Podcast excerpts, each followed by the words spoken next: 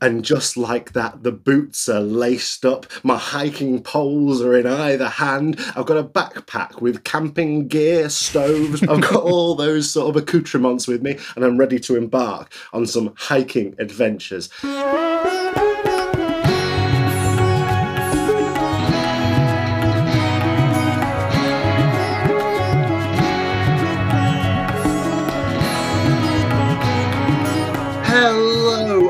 Welcome to this episode of Tripology. I'm Alun and I'm here with the ever athletic Adam. Oh, thanks very much for the kind words, Al, but I feel gross. Why do you feel so gross for? Well, as you and the listening audience will know, I went to San Francisco and Mexico City recently and I spent a pretty penny. So now I've been trying to do the balance, as it were, and uh, I'm currently on a diet of those instant noodles. So you're trying to recover financially, recuperate your costs, and it's affected primarily the culinary system in your household. Yeah, yeah, exactly that. I had a friend, I was talking to a friend uh, at the weekend, and he said that he was eating a lot of instant noodles. And I was like, I've never really got into those. Are they any good? He was like, Yeah, I have two a day. They're great. I'm up to my eyeballs in MSG. Really, where I'm from, sometimes people eat those instant noodles without water. They just crunch them down. You're joking. Pop the mix on. No, I'm not joking. It's a delicacy where I'm from. what, like a little uh, energy bar just to sort of snack on? Yeah, you'd have two in each back pocket. You'd whip them out in a crisis, crunch them down, and then off about your day. You know, the worst thing you can do with those instant noodles is look at the sodium content on the back of the packet. Don't do it. The worst thing you can do with any food stuff is look at the sodium content or the sugar content or anything on the back of the packet. And that's just part and parcel of the world we live in gastronomically. Yeah, perhaps the worst thing you can do is actually consume them. Definitely don't do that. Adam, I have a topic in mind for today's episode. How about you? Yeah, yeah, yeah, yeah. Oh, I'm looking forward to it. I know what the topic is. Oh, we have the same topic in mind, or could it be that we, the Tripology hosts, have done some forward planning? Who knows? The only time that we talk to one another is when you hit the record button. We don't speak to each other during the week. There's absolutely no, no foreplanning. We're just on the same page. Yeah, I don't even let Adam see me before the recording. At the moment I hit record, a little curtain veil comes up and he gets to see me for the first time that week. And I go, Oh, you've had a shave. Sometimes I have had a shave. Adam, this is what I want to talk about. Meandering through mountains, pitching tents in front of panoramas, traversing all sorts of different terrain. I want to talk about another backpacker pastime, and that is going hiking. Whereas scuba diving, skydiving, bungee jumping, and mountain climbing require the specialist use of equipment or specific knowledge everyone and anyone who goes backpacking will also find themselves hiking. It's a very easy, very attainable, and very often done thing in the backpack community. Let's talk a little bit about it. What do you think? Yeah, yeah, I love to. I've been out of shape recently, as we've just spoken about, but hiking's certainly a focus of mine when I'm traveling. When I'm away, I do like to explore.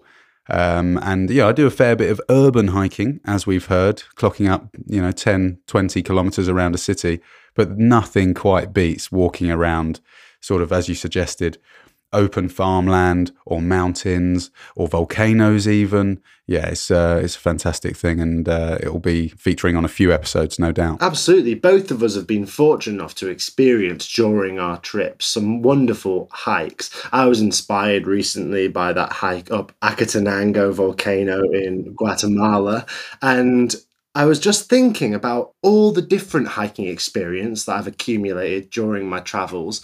And it got me thinking that it's one of the best things about travel, isn't it? You form these close bonds with the people you're hiking with over hours and hours, going up hills and looking at beautiful things and talking with packs on your back and all that sort of stuff. It's really an important travel activity, so much so that in North America, I believe backpacking, the term backpacking refers to the act of going hiking with a big bag on your back and hiking and camping and all that sort of jazz, rather than the act of being nomadic, traveling all in a carry on bag and all that sort of stuff. So, backpacking, hiking, there's a crossover. Let's talk about hiking. Wicked. Yeah, and you just touched on a really important aspect. I think quite obviously, in terms of the athletic or the exercise component of hiking, that's something really people are, very, very interested in mountaineering. Obviously, you've got these wonderful vistas that you could only maybe uh, achieve if you do hike somewhere over a period of days. But there's this team building, this bonding aspect.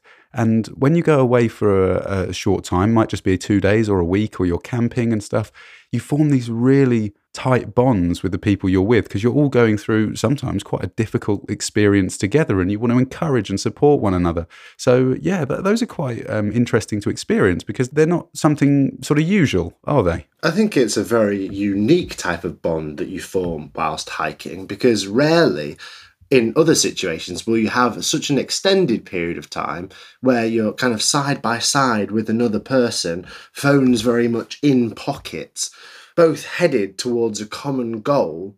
And then at the end of it, you get sort of this release of finally getting to the top of the mountain, seeing the beautiful view. You've experienced that together. Perhaps you've gone through some adversity in the act of getting to the top of that mountain together. So you've got that. You've got lots of little team bonding experiences that accumulate as you go on the hike. And I think that's very conducive to forming important friendships very quickly. Mm. Now, I must ask, and there's a reason why here when you were living in Canada, in Alberta, I know that you were a stone's throw away from some wonderful countryside, forest areas, some beautiful hiking, of course, the jaw dropping mountain range.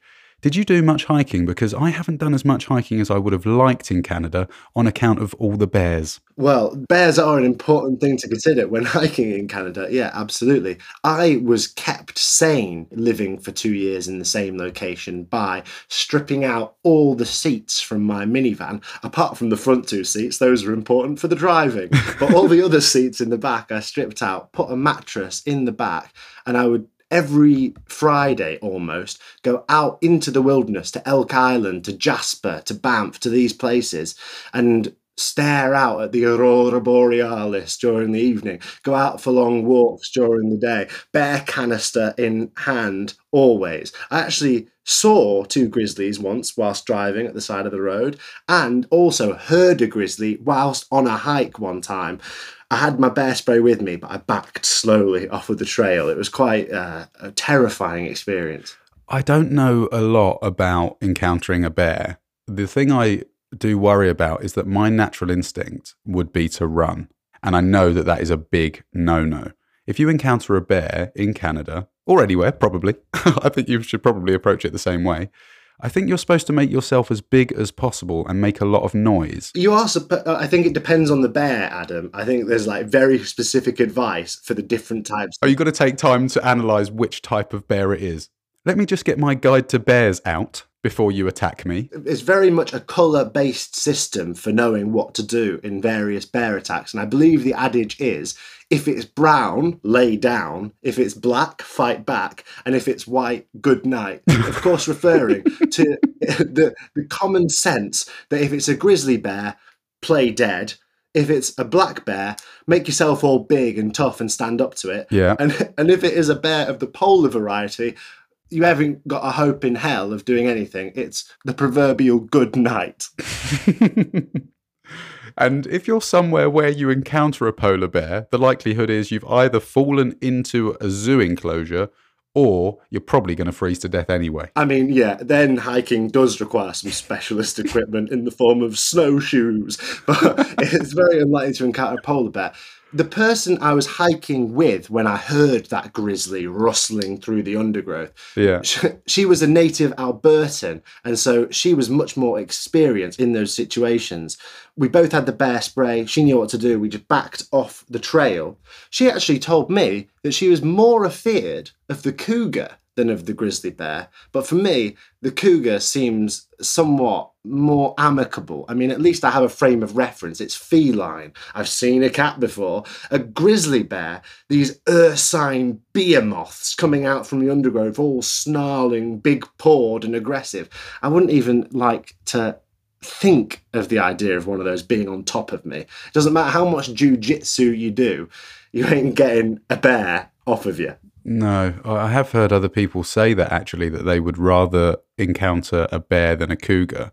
And you know the advice that they sort of give when when you encounter a bear especially a grizzly is oh you know you just roll up into the fetal position. Make sure your backpack is on your back because the bear will slash at it and try to get to your organs.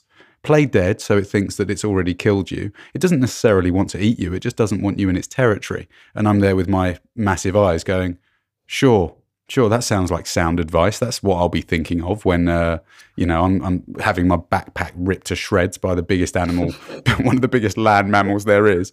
But that someone told me that regarding a cougar, if you spot a cougar in the wild, it's been following you for hours. I've heard that as well. And that sends shivers down my spine. Yeah, it's been following you for weeks sometimes then. It's made a note of where you live. It's probably gone through your bins, seen your tax forms. It's probably had a driving license made up with its face instead of your face. It's stealing your whole identity.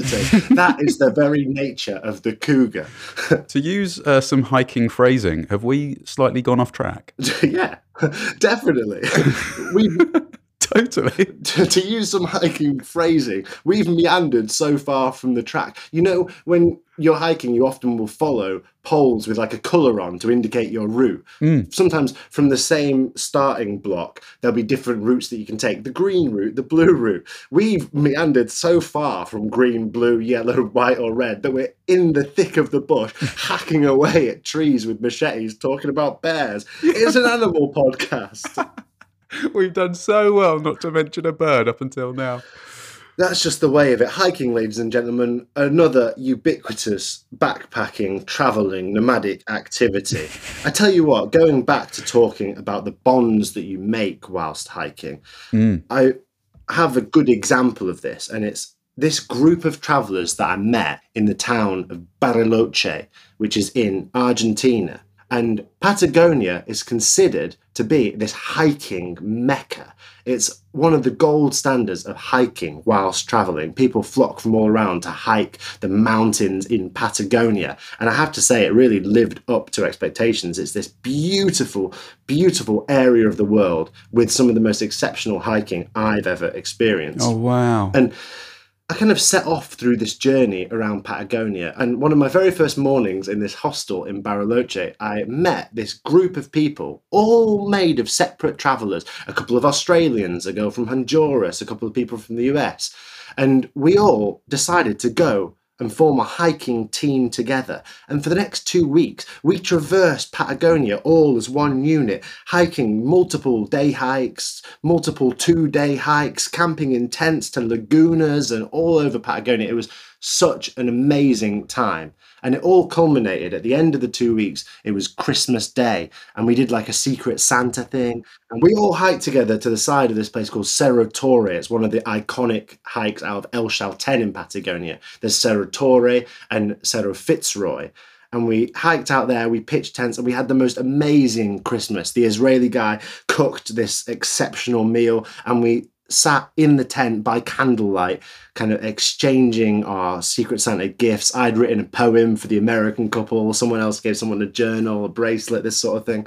It was to this day my favorite Christmas ever because through all the hikes that we'd done together, through all the conversations, meandering up mountains, and all that jazz, we'd become a little family unit. Christmas is a time of year that galvanizes travelers anyway because we're all together, we all have to be family. But through all the hiking, like these guys became such close friends. It was awesome. Wow. That is amazing. And you do feel like you've experienced something really special with those people. I mean, I imagine that when you parted ways, it was it was pretty tough. It was meaningful, right? It was one of those where we slowly formed splinter groups and everyone broke off slightly individually. You know, I stayed on with the Israeli and the Australians, and then it kind of splintered and petted out slowly. But to this day, they remain like some of my favorite hiking companions. We still have a group chat going on WhatsApp and all that stuff.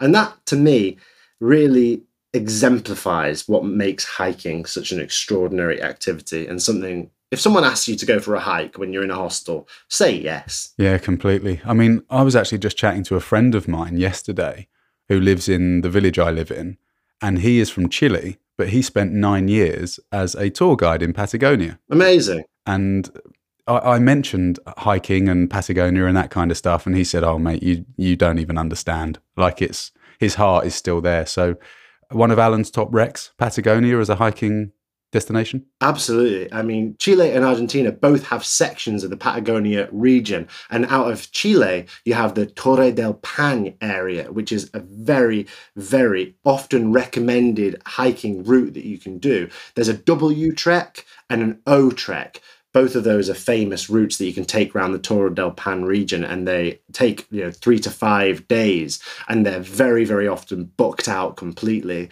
I did go to Torre del Paine, but I didn't do the W or the O trek. I actually went on Facebook and met a Dutch couple who were renting a car for the day, and we all whipped around and did little day hikes all over the Torre del Paine area. But absolutely recommend El Chalten in Argentina for lots of cool day hikes. Fitzroy, Cerro Torre and Torre del Paine in Chile for the W Trek, the O Trek, or just rent a car and experience day hikes from there as well. Amazing region, amazing mountains, beautiful memories there. Wow.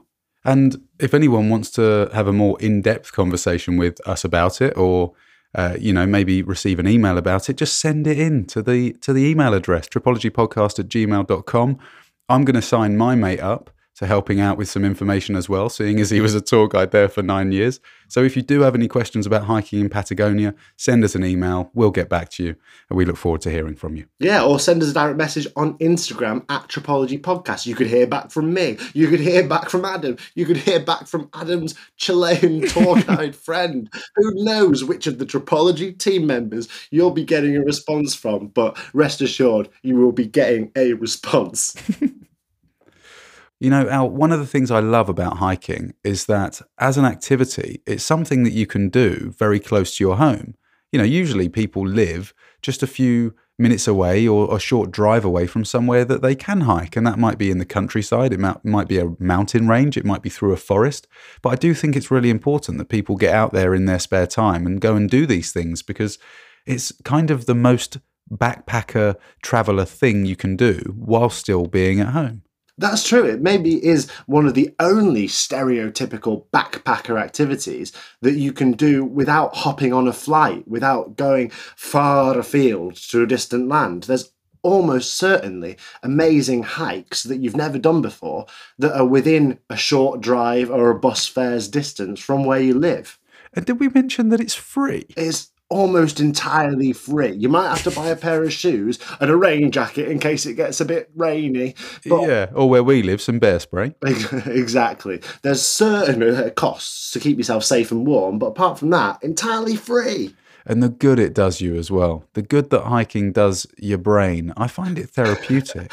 it's mentally therapeutic. It's physically therapeutic. It's an all round beautiful activity. I'm glad we've decided to do an episode on it. Wicked stuff. Well, do you think it's about time we shared a couple of stories? I would love to share a couple of stories. I think I'd love to hear about some of your hiking experience and what makes hiking an activity that you recommend. I still have more to say. God knows there's never been a point where I haven't. but before we do that, I think we should take a deep breath and just calm down some. I think everyone's getting a little bit excited and no one wants that too much. So I'd hope the audience will join us in a brief meditation break.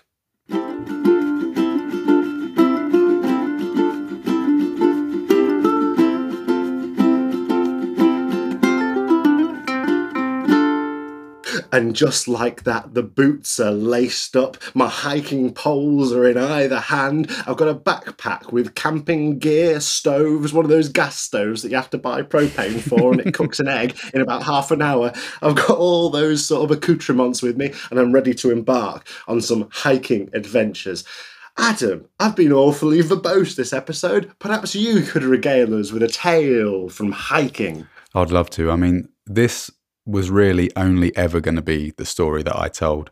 Because when we decided to do an episode about hiking, this is both my worst experience and best experience. And not worse necessarily negative, but certainly most difficult. And I've seen a lot of noise over the last few weeks, even about people taking on this hike. And having done it myself, I do know just how taxing it is, both physically and mentally.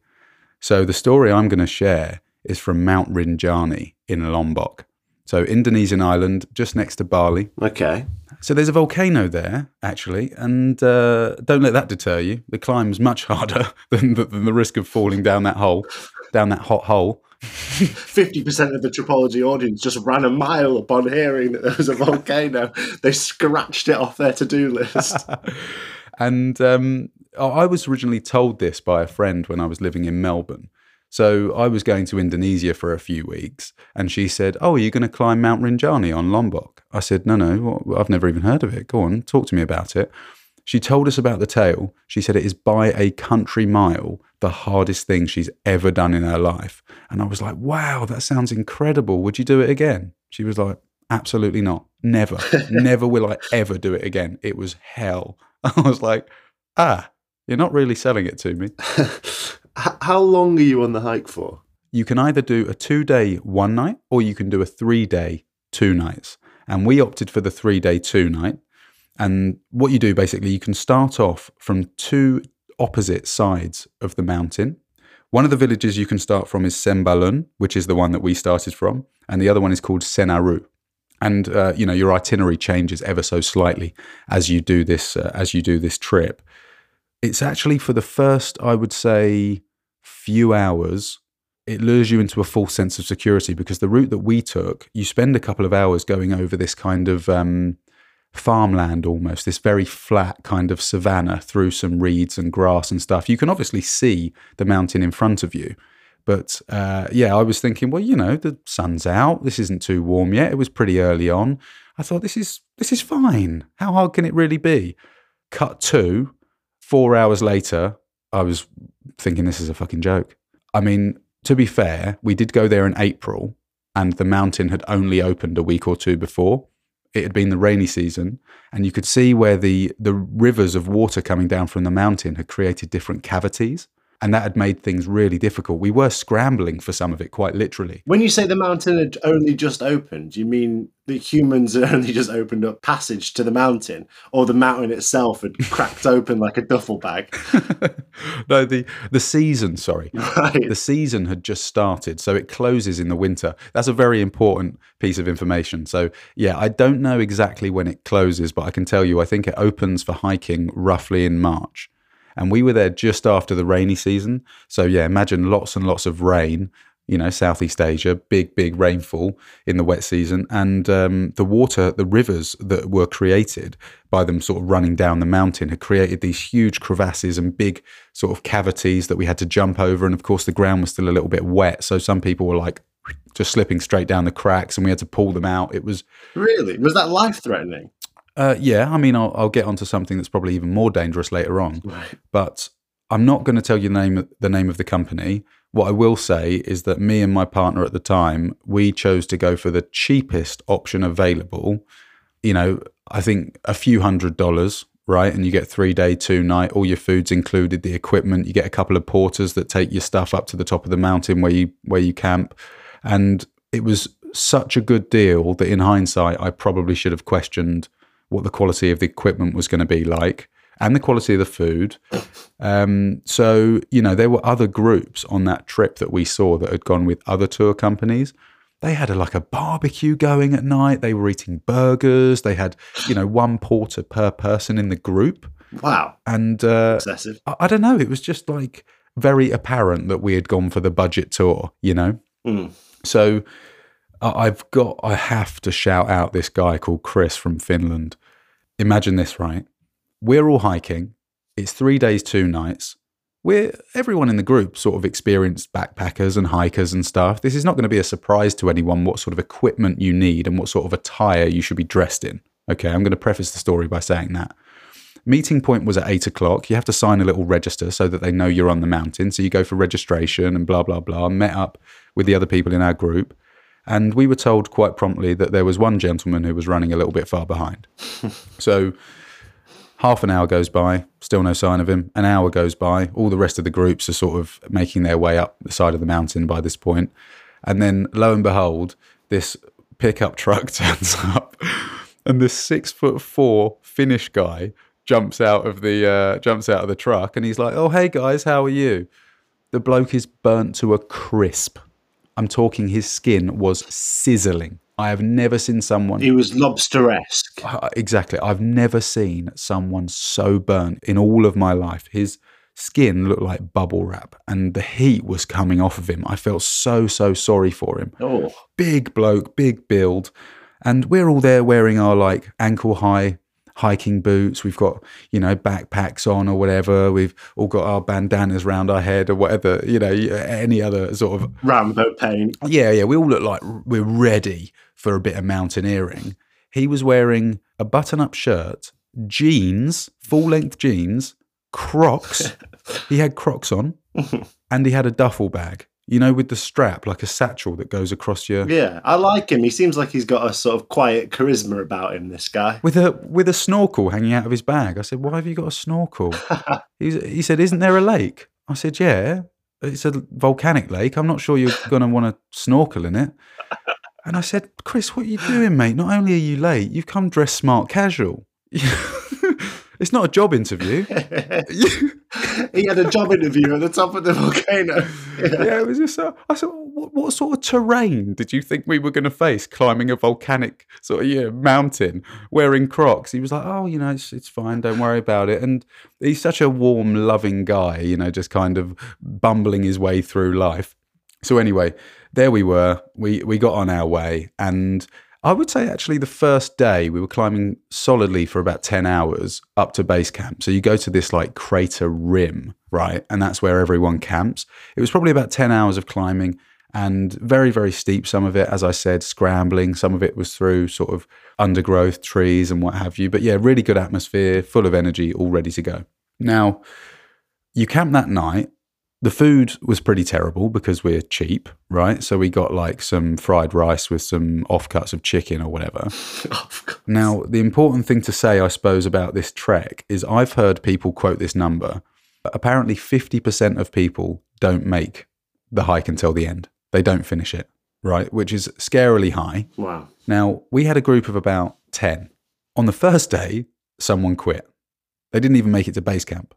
On the second day, two more people quit, one of them being that Finnish guy who had the Crocs on. He didn't make it. No, I was rooting for him. He did summit, but after that, he was done. Okay. Not only was he burnt to a crisp, I mean, he was probably exhausted. Um, his jeans were torn to shreds.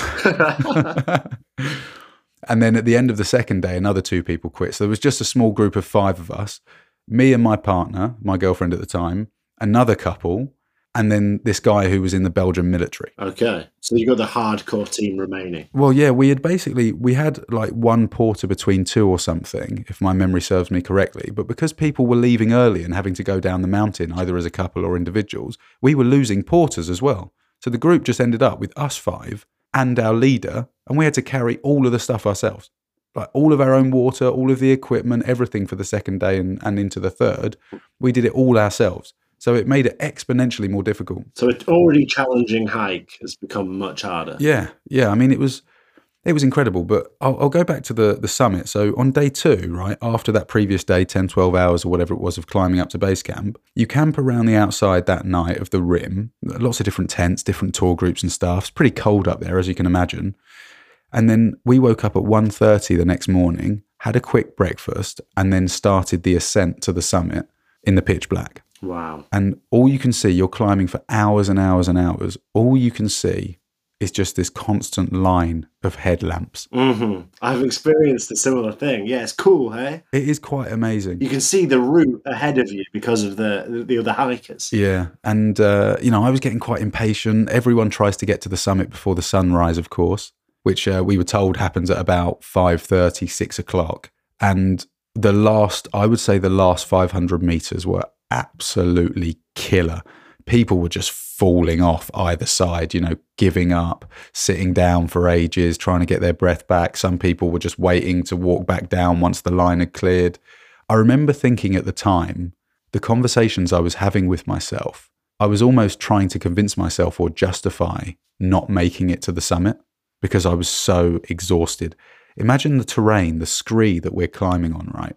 Not only are we knackered from the day before, we no one's had enough sleep. We've slept in a tent. It's pitch black. It's freezing cold. There's just this queue of people in front of you, and you know every time you step forward, you slide two steps back because it's that volcanic sort of ash sand. It was so, so frustrating. And I reckon we had probably like two, 300 meters. And I was looking at the time, I was looking at the fact it was getting slightly lighter in the sky. I thought, you've got to fucking do this. You're, you're, for some reason, I'd put that pressure on myself. And then there was this other voice that was getting stronger and stronger by the second saying, it's fine if you just quit. Like that's fine. You start bartering with yourself. Yeah. You're like, would it really be so awful if I just accidentally fell down back in reverse right now and slid my way into a comfortable hotel bed? Yeah, you know, you can delete all the pictures and videos of the hikes, and no one ever asks you about it. You don't have to tell them that you didn't make the summit before sunrise. Um, Much less tell it on a podcast. Yeah, yeah, totally. So you know, my partner at the time, she was like, "You've got to go on without me. There's no way that I can keep up. I don't give two shits about reaching the summit." Before sunrise. So I just kept on motoring on, and uh, you know, long story short, mate, I managed to get there probably about ten minutes before the sun broke the horizon, and the atmosphere on top of that mountain was electric. You know, we were so so stoked. Three thousand seven hundred meters, the uh, the summit is, and uh, we sat up there for maybe an hour. We watched the sunrise. We had a cup of tea and some biscuits. It was really, really special. But my legs were on fire. It, it's just, you know, I've never, I've never been in that situation physically where I've thought, you actually don't have the physical or mental capacity to finish this. I love that story though, because it really accentuates the thing that makes hiking so special, which is the sense of achievement that you get upon getting to that end of the hike, getting to the summit of the mountain. If you were just teleported from your hostel bed to that sunrise, it would be rather meaningless. But that electric atmosphere, which is punctuated by the burning of your calf muscles. That is what we hike for. That's that sense of wonderment that's so synonymous with traveling in general. It's beautiful, isn't it? That's what we live for. Yeah, yeah, completely. And I would love to recommend this hike to people. I really would. But as I was saying, it is very taxing. And on the way down, which lots of people would say was far worse, right? On the way down, not only are your legs trying to buckle the other way like a like a camel's would, but you're sort of going down very, very steep, no energy at all. And then, of course, because the sun has risen and it's shining sunlight on everything, it's now the day, you see what you climbed up in the dark. And it is this ridge of maybe just a few meters either side. If you stepped too far in one direction, you are gone. Like you are just sliding down the steepest bit of mountain you've ever seen. And I said to the guide, Has anyone ever fallen off? He said, Yeah, yeah, I had someone last week die. I was like, Wow. I, I don't I don't know how this is a tourist attraction. I honestly don't much like my scuba diving instructor from a couple of weeks ago, this guy saved that bit of information for after you'd completed the hike. yeah. Well, I'm thinking, what about poor Chris and his fucking crocs? He's got absolutely no grip, the poor geezer. Have you heard from Chris since? No, no. I know that what lots of people do. So just on the way down, right, you go all the way down back to base camp and then further down to the base of the mountain. And then you go all the way across around the lake that's down there, up the other side of the mountain, and then camp there on night two. So we had scaled up the mountain to the summit and then all the way back down further than base camp around the lake and then back up the other side in one day. And it took so long because we, you know, we took just longer out of exhaustion. A couple of people in our group maybe being slightly, um, you know, more more slow, not me, but um, but we then reached the next campsite in the pitch black. And this is very sharp, sort of jagged rock faces that we're climbing through and stuff. And lo and behold, because we took the cheaper option, there weren't enough headlamps for the whole group. So we were doing like one headlamp between two. And my partner at the time, she slipped down a crack and shaved the front of her shin off. I was so angry. She was fine, bless her, but we set up the tent in the dark and I don't know. I was pretty frustrated to be completely honest with you. I just wanted it to end. and those kind of feelings you don't really enjoy having or thinking about when you're traveling. But it's still the situation you're in, right? Like that was the biggest thing on my plate was the fact that my partner had just been hurt. I was absolutely exhausted. I was questioning Yeah. the kind of health and safety of the tour itself and all of the people around me. So, yeah, just be prepared. Maybe do go with a reputable tour company and uh, be prepared to to just do something that is incredible. I mean, the view at the top is sensational, but you're going to work for it. the trials and tribulations of a life on the road, Adam. It's really crazy. The adversities we face, the views that we see, the friendships we make. I think all of these things. Uh, what is beautiful about traveling and what is beautiful about traveling is very much shared with what is beautiful about hiking. I think sometimes it's that adversity that makes the journey so damn wonderful and that keeps us going back. See, if all of my adventures were just these easy going sort of ramblings through an unadulteratedly perfect world, then would I keep on traveling? And I suppose the answer is no, because much like hiking up a steep mountainside, life challenges us, but there may well potentially be a gorgeous sunrise at the top of it. So let us, as Tripologists, keep on pursuing that sunrise. What do you say? Yeah, yeah, it's something. It's a metaphor. yes, get out there, do it, and challenge yourself. Adam, a hike up a mountain in Mfangano Island in Kenya, a hike up Mount Bromo in Indonesia, various mountains in Patagonia. These are all stories that I would love to tell on this podcast. I think there's so many hiking stories, I can't possibly pick which one to choose. I have an amazing story about this island hike in Kenya. Oh my goodness, what an incredible thing happened on that hike. I can scarcely contain it within the confines of this episode. I don't know what to do. I'm going to have to wrestle it back into my brain and save it for another time because I do want to talk a little bit about the triple crown of hiking, which is the PCT, Pacific Crest Trail, Appalachian Trail, and Continental Divide hikes Wow. that you can do in North America. When I first set off to Canada, these three hikes were my sole aim I wanted to achieve whilst I was there in North America.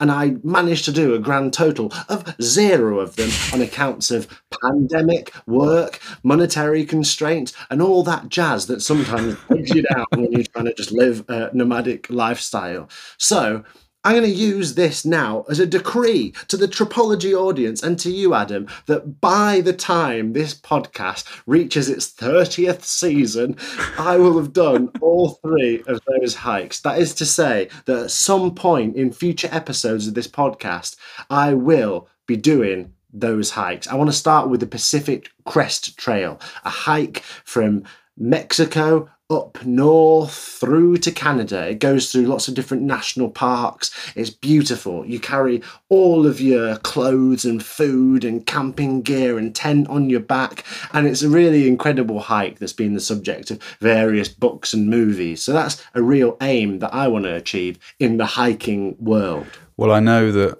both me and I'm sure the Tripology audience, the community, will make sure that we get you there.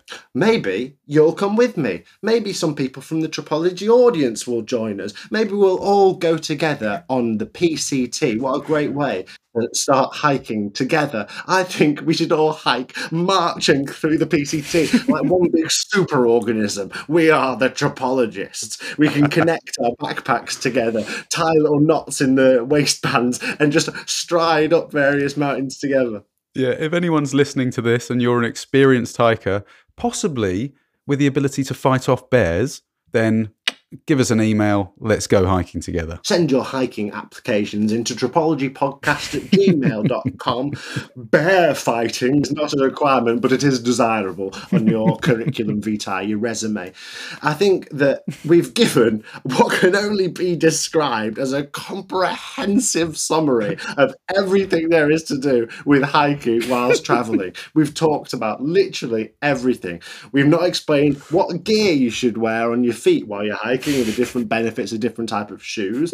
We've not explained the, you know, we've not given a top 10 of different hikes of, around the world. We've basically just rambled on about a couple of stories from a couple of different times whilst we've been traveling. And once again, given a very insular view of hiking as it pertains to our own lives and traveling. but if that's not what Tripology is all about, then frankly, I don't know anything about this podcast and neither does anyone else. So I think what do you think? That's an episode on hiking, isn't it? Yes, as you said, I don't think there is one aspect of hiking we didn't cover. So, you know, ramble being the operative word there. Exactly. I think, as always, we'd like to rambling. Yeah, I like it.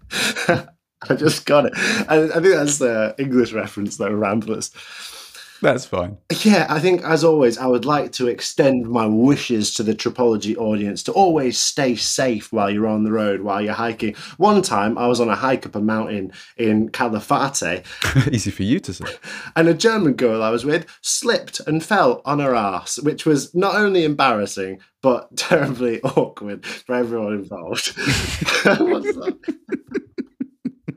so there we are, much like a meandering road up uh, up through the countryside or up a mountain. My brain's just gone on its own crazy journey talking about hiking, and all of the Tripology audience and you, Adam, you've been along for the ride.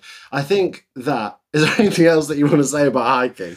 Well, what I do want to say is if you do like what we're doing, please, if you've got the time, to leave us a review and rate the podcast. That would really help us out. We're looking to grow the podcast and we hope that you do enjoy the content that we're creating. So thanks ever so much for listening. We really appreciate it that was a beautiful, sincere note to end the podcast on. And it's that kind of sincerity that you'll only hear from someone if you're hiking with them for an extended period of time. That's where you can share stories, be sincere, like Adam's just been, and just really make those human connections. Because I want to emphasize the importance of human connections when traveling. You know, hiking isn't about that Instagram post, isn't about that controversial tweet. It's about making real human connections with other people. Why not try hiking? yeah, and Chris, the Finnish guy, well, it's ironic because he didn't finish the hike, but he is, he is, uh, and and did become a good friend of mine. So um, you know, bless him. He was lagging usually about 40 minutes to an hour behind the rest of the group, smoking a cigarette and drinking a can of Coke. But each to their own. He got to the top, bless him, and uh, I hope you're doing well a true inspiration. And like Adam has just drawn a connection between the homonyms Finnish to mean the nationality and the word finish to mean end, we will draw this episode to a close, having discussed everything about hiking, having shared some stories of hiking, and have talked about how hiking pertains to travel as a whole. In future episodes of Tripology, I'll share more hiking stories. Adam will share more tales from his life on the road. We'll discuss a plethora of different travelling activities, nomadic activities, itinerant activities. I can't wait to see where this podcast will take us. And speaking of take us, let's jump on a plane right now, a proverbial imaginary plane in our own minds as we head on to the next episode. The present feels all confining, like a box with a padlock or a lock or some sort of containing instrumentation to keep us within it. I want to break free of that box and go into the future. Let's head there now. Will you join me? I'd love to. I'll see you there. Let's go. Bye.